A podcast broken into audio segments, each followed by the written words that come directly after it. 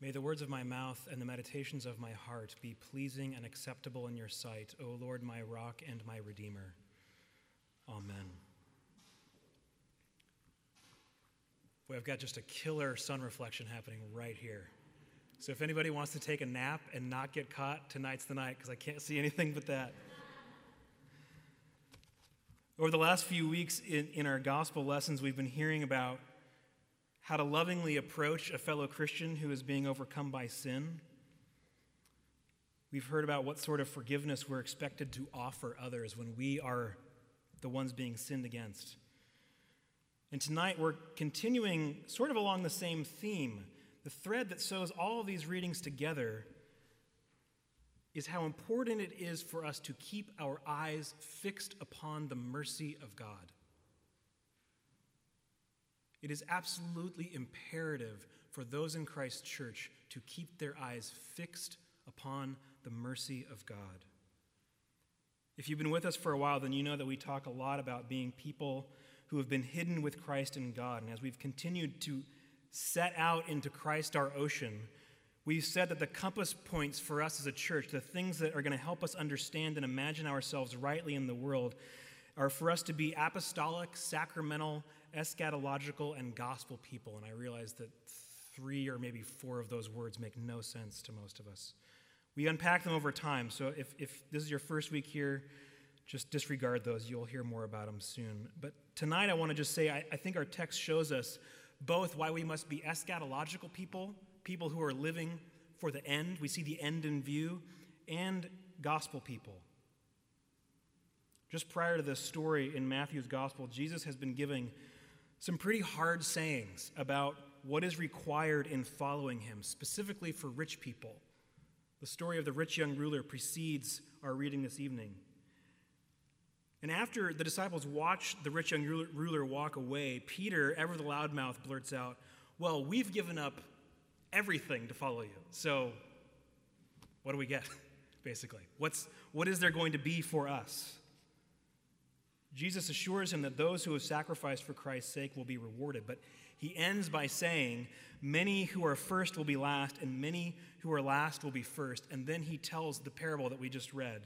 And he bookends it by repeating that the last shall be first, and the first last. I told a friend this week that this was the parable in our lectionary, and she blurted out what I think probably most of us, if we were being honest, would, would think too, oh, I hate that one. right? Because our internal lawyers just start rioting. It's just not fair. Now, the specifics of this parable can be interpreted in a few different ways. And over the, the course of church history, even within the, the early church itself, there were a few different ways of looking at it. The various times of the day that the landlord goes out to call new workers can give images of various epochs, right? It could be that God has gone out and told of his love, calling people into relationship and service to him ever since the morning of the world, right? So there's Adam and Eve and Abel, and then late in the morning he goes back and he calls Moses and Miriam and Aaron, and then at noon he goes to David and to the prophets. And then in the evening he comes out to the Gentiles who would make up the church. Similarly, the, the various times of day could give us images of those who have been called into Christ's church at birth, at the very mornings of their lives, or perhaps in early childhood, or in young adulthood, or those who are called in old age. I think, however we look at it, the most important aspect of this parable is driving home some rather large and rather close to home points about how easily it is for us to get sideways even or perhaps most especially when we're doing the work of discipleship. There are three things I think for us to see here. There's always more than three, by the way. I think in just preaching school, they tell you to pick three or something. So here's the three we're going to look at the goodness of the Master, the surprising nature of Judgment Day, and the problem of spiritual pride. And in honor of the parable, we're going to start with the last one first, okay? Spiritual pride is a disease that is startlingly easy to catch. Regardless of what you think the Christian message is, whether you're a fundamentalist who thinks it's disembodied souls escaping hell, or you're a mainline liberal who thinks it's all about bringing material and political justice to the marginalized here and now, or if you're anywhere in between on that spectrum or on a different spectrum of your own, when spiritual pride begins to infect you, the symptoms are generally the same, regardless of what you actually think the gospel message is. You'll find yourself frustrated and angry with others. And you're going to start to continually check and recheck the accounting books, right? You're going over the numbers. You've been doing the right work. You've been doing the work longer. You've been doing the work of the master while everyone else has shown up late, done it wrong, or stood around. We can take one more pass with the razor here, and we may grab a little skin on this one. Many of us here have come from sort of non tradition traditions of church, right? And we've encountered this richness of liturgical worship, and we've begun ordering our lives by the church calendar, and it is just oh, so easy to move from joy in Christ to judgment of others, to go from satisfaction in Christ to spiritual pride. I mean, I'm guessing. I don't have any experience with any of this personally. Over the course of my short life, I've actually been in a lot of Christian traditions and communities, and I can tell you, spiritual pride is an equal opportunity employer. It doesn't just infect one kind of church or one kind of uh, Christian. In many ways, spiritual pride is the sin that undid the world. Lucifer longed to glorify himself. He became proud and could no longer give God the honor and glory that God deserved. Adam and Eve bought the lie of self glorification. I think this is really important for us to grasp. The sin of our first parents wasn't a choice between spiritual purity and material carnality, okay? The carnal desires of the flesh all too often root themselves most insidiously in our spirituality. Right? It's not that we need to just reject anything physical and we can become free of sin. In many cases, our, our quest for spirituality in our own terms leads us deeper into pride. I think this is what John Calvin is getting at when he calls the human heart an idol factory. We have an uncanny ability to misshape everything around us in our attempt to keep ourselves at the center or to turn God into some sort of investment banker, right? I think this is most often revealed, or at least most clearly, in our reaction to suffering. If our children leave the faith, or if our marriage falls apart, or our career, or our finances, or our health take a hard left turn, so often our reaction is God, I've been doing all the right things. I brought my kids to church, I ate healthy, and I didn't smoke, and I said morning prayer, and I didn't cheat on my taxes. So what gives? And this gets especially hard when we see undeserving people just sort of waltzing through life no problems, just seemingly getting rewarded at every turn. And I think here's the clincher of this parable. It is easy to say that it's all about grace until grace is on offer to nasty people that we don't like. It's really easy to say it's all about grace until that grace is being shown to someone that you know in your bones doesn't deserve it. Which is to say, we're the Jonahs of our own lives. How many, how many of us maybe were getting a little judgy toward Jonah there, even in that reading, right? Surprise, we're him. We've been met with mercy we don't deserve, and eventually we enter into God's service, and then bam, the worst people are suddenly cashing God's welfare checks, and we're left just bitter and angry. You've no doubt heard that multitasking isn't real right? No one can actually do it. Cell phone driving laws are tightening up because we're, we're discovering, ta having your mind on other things while you're driving is real danger. Spiritual pride is the habit of keeping track of yourself in relation to everybody else, or at least everybody who's doing worse than you. Right? It's keeping track of yourself in relation to everybody else. And to resist this temptation, I think means that we have to be ruthless in keeping our focus where it belongs. Now, typically at this point, I, I think, at least in my own sort of impulse, there's, there's this desire for a platitude about love winning out and kindness and non judgmentalism being the way of the world in God's kingdom. And yeah, absolutely. Uh, we need to be kind people. And we, there's much to be commended in refraining from judgment and letting love be our guide. But I fear that that's maybe not the full story of the Christian message when we take, when we are called to not be judgmental and then we place that upon God, right? Because the Christian message is that God has made known his intention to judge the entire world through one man. And he is guaranteed that he will do so by raising that one man from the dead. In a few weeks, we will be celebrating the Feast of All Souls, our, our saint name, if you will. And in that feast, we remember our connection with the dead. And the theme that pulses throughout the Feast of All Souls, I think, is one that should be present in our daily lives, which is we are at once all in the same boat. We are, every single one of us, not going to escape this place alive. Not, not this place, sorry, that was a little ominous. We're not, you're not going to get out of your own life alive, right? All of us are in that boat. Not only that, we are all, each of us, in the same boat of being undone before our Creator. We have no standing before Him in our own righteousness. All of us are the same in that. It does not matter how good you have been or how bad you have been, all of us have fallen short. But along with this similarity, this thing that unites all of us together, there is also an irreducible singularity to our lives lived before God, meaning at the end, each of us will stand alone before the judgment seat of Christ, and there will be no side eyeing. There will be no what about. What about that guy? What about that guy? That's not going to happen there.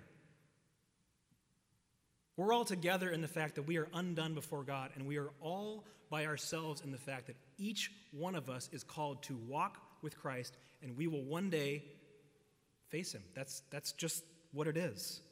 Judgment Day is going to be, in a word, surprising. If the mother of Christ himself is any guide in her praying, then we know that the weak and lowly will be lift up, lifted up. The hungry will be filled with good things, and the mighty will be sent away empty. The last will be first, and the first will be last. And I think this is part of what we talk about when we say that we're eschatological people. We have to be people who are living with a surprising end in view. Which means, quite frankly, that, that we sort of need to refrain from our own judgments a lot of times. Because we don't actually know how people's stories are going to end. We need to live ready for a surprise in the end. Why? Why will Judgment Day be surprising? Why will the last be first? Why will the weak and lowly be lifted up? Is it because the last or the weak or the lowly are somehow special? Is it because having a rough go of it on earth automatically makes you holy? No. It's only because of the goodness of the master. The goodness of the landlord in this parable is the key to the whole thing, not just the parable, but the entire universe and your place in it. And this brings us back to a place we return a lot here. What is the point of being a Christian? Is it doing the right things and believing the right things so that you can get rewarded either with some sort of easier life now or at least after death? That's karma, not Christianity. That's the sort of thinking our internal attorneys love to keep whispering to us. Well, you're doing better than that guy, you're doing better than that guy. Just keep trying to do a little bit better and you're going to be fine. But it's not the way of Jesus. The point of being a Christian is to be plunged into the divine life. It is to be brought back into communion and relationship with the triune God. When we talk about being gospel people here, we don't mean being able to just make a mental checklist of all the doctrinal necessities of Christianity. Those are incredibly important. So important that we hit on them every single week, almost all of them in the Nicene Creed. But we mean more than just having a mental checklist of, of, doctrine. We mean more and more we want to fundamentally understand ourselves, right? Like as a knee jerk reaction fundamentally understand ourselves as people who have been brought out of death and into life by the power of the Spirit, not by anything we've done. We're not just people who have been given second chances to go out and do better. We are not just people who have had the guilt of our past erased so that we can sleep better at night. If you're baptized and have placed your faith in Christ, you are someone who had been wandering around in death and darkness with zero chances of ever getting out on your own. But in baptism, you are plunged into Christ's death and you came out of the water in his life. You are transferred out of the kingdom of darkness and into the kingdom of light, and now it is no longer you who live. It's Christ who lives in you. Your life is rooted in the very life of God. If you have been baptized into Christ, you have been brought into the communion of Father, Son, and Holy Spirit. How does that happen? How did that happen to you? Well, it happens because the Master is so good that he doesn't just go out once. He doesn't just go out twice. He goes out again and again and again and again, and he calls people into his vineyard. It's all about the goodness of the Master. Now, not to get too far afield as we end here, but I, I, just want you to see this. These images, they all matter, right? They're not accidental. What's the purpose of a vineyard? All throughout Scripture, God's image for his work in and with his people is a vineyard. The prophets refer to Israel as a vineyard all the time. Sometimes the vineyard is being trampled down and overrun, sometimes it's bearing incredible fruit. Jesus tells us in John's gospel that he's the vine and we're the branches. That doesn't just come out of nowhere, right? God's people have always understood themselves as a vineyard. And in that passage in John, Jesus is explicitly telling us that we are sacramentally linked to him right? That's, that's what that's about. You show me where a vine ends and a branch begins, and I can show you where you, if you're in Christ, can live apart from Jesus. That doesn't, that doesn't make sense. There, there is no like, there's the branch over there and there's the vine over there. They're, they're connected. But what's the purpose of a vineyard? It's not grape jam, it's not grape juice, it's wine. It's wine. All vineyards are directed toward wine. The vineyard of God's people and his work in the world is directed toward the marriage supper of the Lamb, where men's hearts will be made glad with the wine of God himself. This is what we're ultimately being called to. Right? We're being called to a marriage feast. We just happen to have a really bad knack for turning it back into duty, back into rules to follow, back into ways in which I can compare myself to somebody else.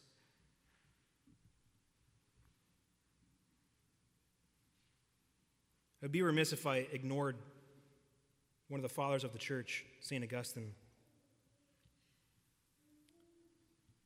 He would say to his congregation on this passage Some of you might think, well, if I can get, get in for just like an hour of work at the end, why not just live my life? And then I can come later. And what he said to them was, You don't actually know when your day is over. The point is that the master is calling. Even right now, right now, not, this is not Augustine, this is right now. Right now, the master is calling. He's inviting you into this feast, this work, this kingdom. He's called. Those of you that have been baptized, He has called. That's how you're here. So, if I could sum up this parable in like one sentence, it's just this stop side eyeing the other workers. Stop asking, what about so and so? And just do the work that He has given you to do.